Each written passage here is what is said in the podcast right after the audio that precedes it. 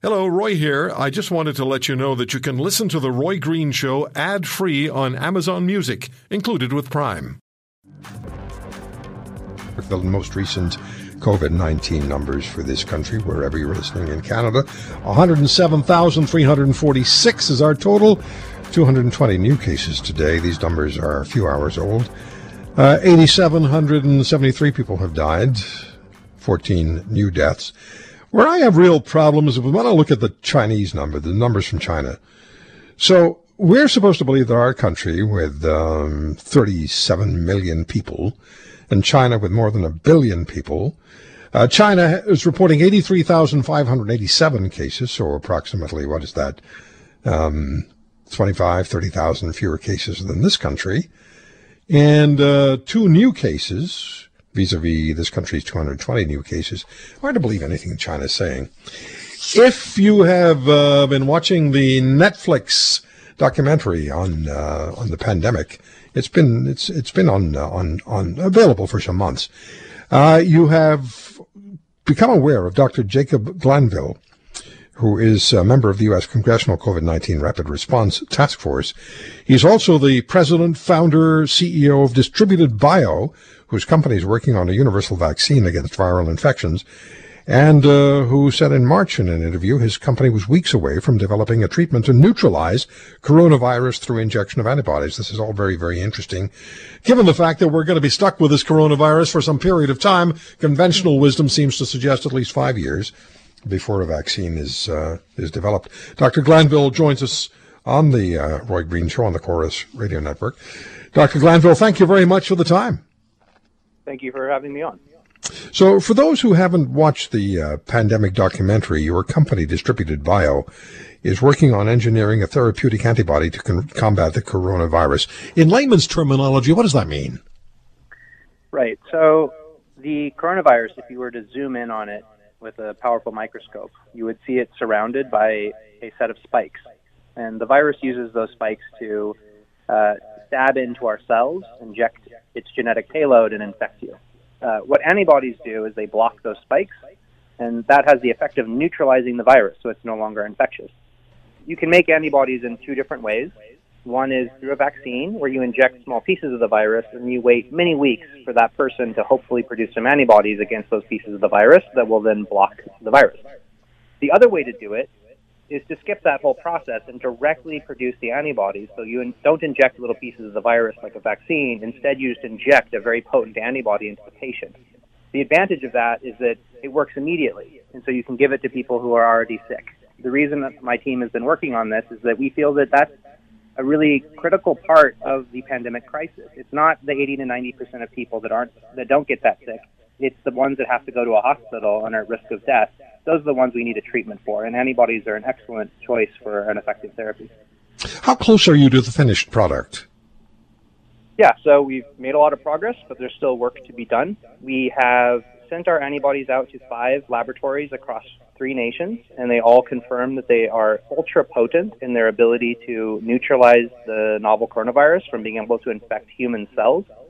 We also have two different laboratories. They're national laboratories in the United States, the Department of Defense USAMRIID and the Galveston National Laboratory in Texas.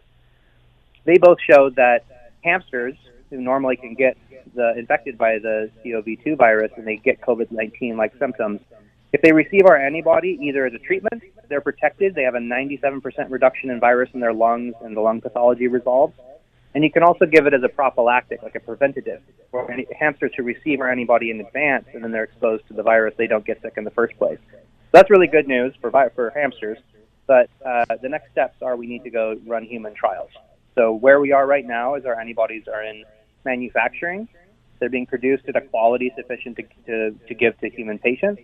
And we're looking at doing two different types of trials, one starting in September and the other starting at the end of the year. And those trials are pretty fast, but they take time. If everything runs smooth, we would have an antibody therapy by the end of the year, uh, ready for mass distribution um, by, by the holidays. And how expensive is it when when you've got the uh, when you have the uh, the final product? Because some of the drugs that are being uh, made available now, which have perhaps have some positive influence, are terribly expensive. How how expensive is yours? Yeah, I completely agree with that. I think that's a, a major problem with access. right? It's not it's not just do we make a medicine that works. It needs to be accessible to the world, and the economics of the medicine, how much it costs, is a critical part of access. It won't do us any good to make a medicine that works, but it's so expensive that most of the world can't use it. That will not get us out of this crisis.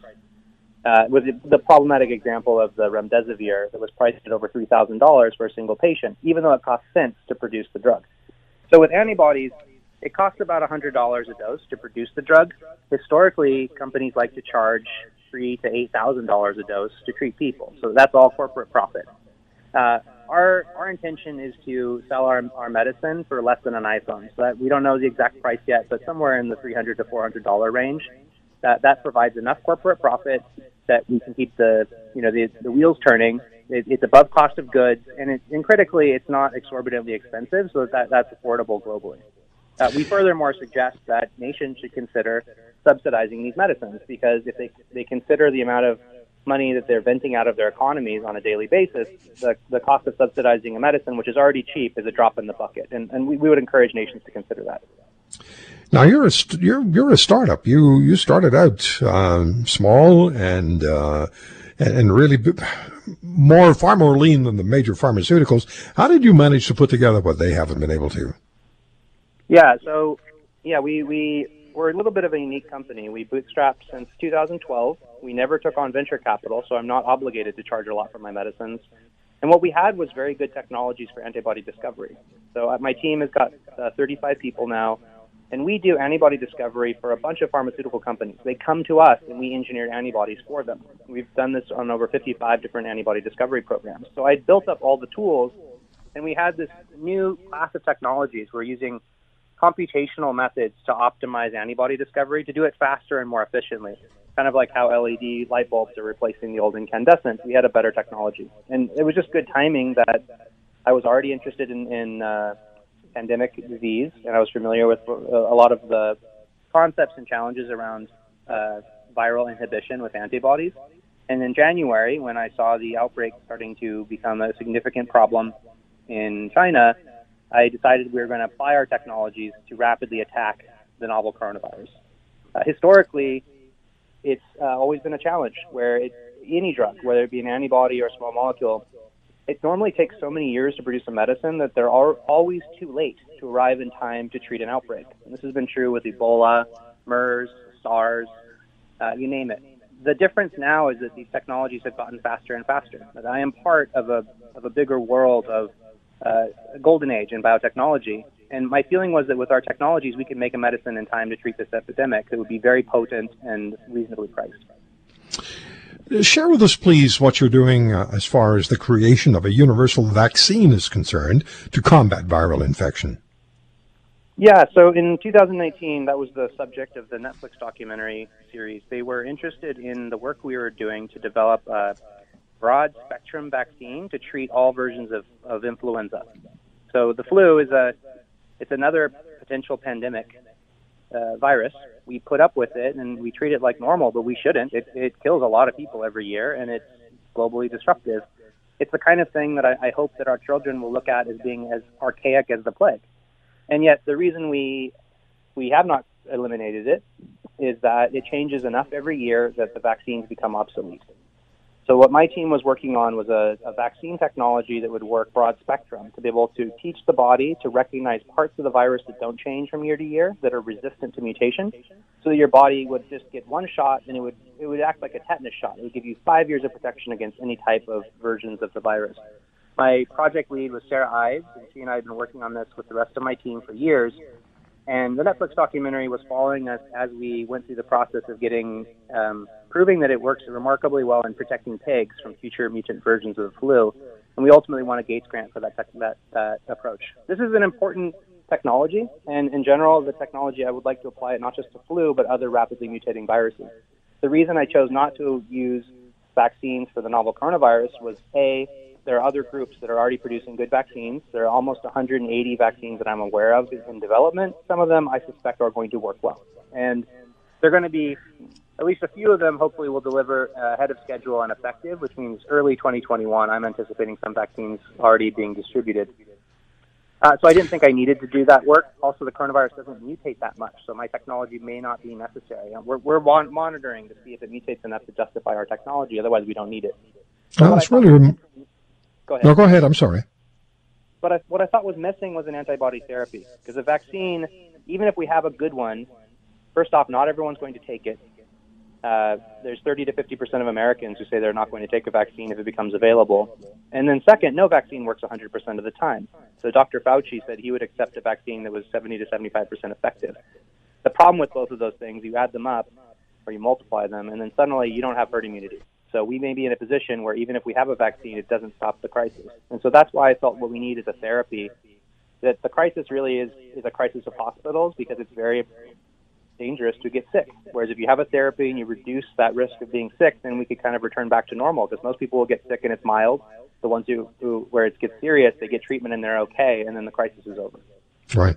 So, uh, final question: uh, You, uh, as far as funding is concerned, I know you're doing some crowdfunding, and what's the address there? How can, if people want to get involved and provide you some fiscal support, what do they do? Yeah, so they can go to centivax.com. That's our website. Um, we have received uh, over a thousand donations from about 40 nations at this point, which we're very appreciative of. That helps us pay for the neutralization assays and the hamster studies. Some of that was subsidized by government. Some of that is paid for by um, the people giving us crowdfunding. We are also talking to uh, governments, and we're talking potentially to partnerships with pharmas. And again, my, my preference is I think government should pay for this. And the benefit of me doing that rather than going to venture capital is that uh, I, I have the luxury then of charging like the Ford model, where you charge a, a percentage over cost of goods. I think right. that is a viable business model. And I think the advantage of not being greedy is that if you can make the medicine available all over the world, that actually stops the crisis. What will not stop this crisis is if people price the medicine so expensive that most of the world can't take yeah. it because we are all interconnected. If, if this coronavirus pandemic has proven nothing else. It's that there's no such thing as a disease somewhere else. We're all connected to each other at this point in the modern world, which means we need to operate according to collective goods to solve this problem together.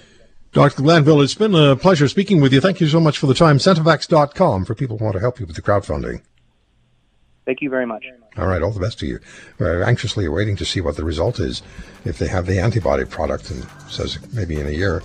Certainly getting a lot of reaction and a lot of response. Dr. Jacob Glanville, member of the U.S. Congressional COVID 19 Rapid Response Task Force.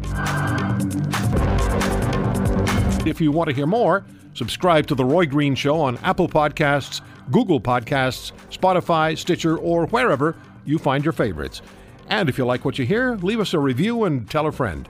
I'm Roy Green. Have a great weekend.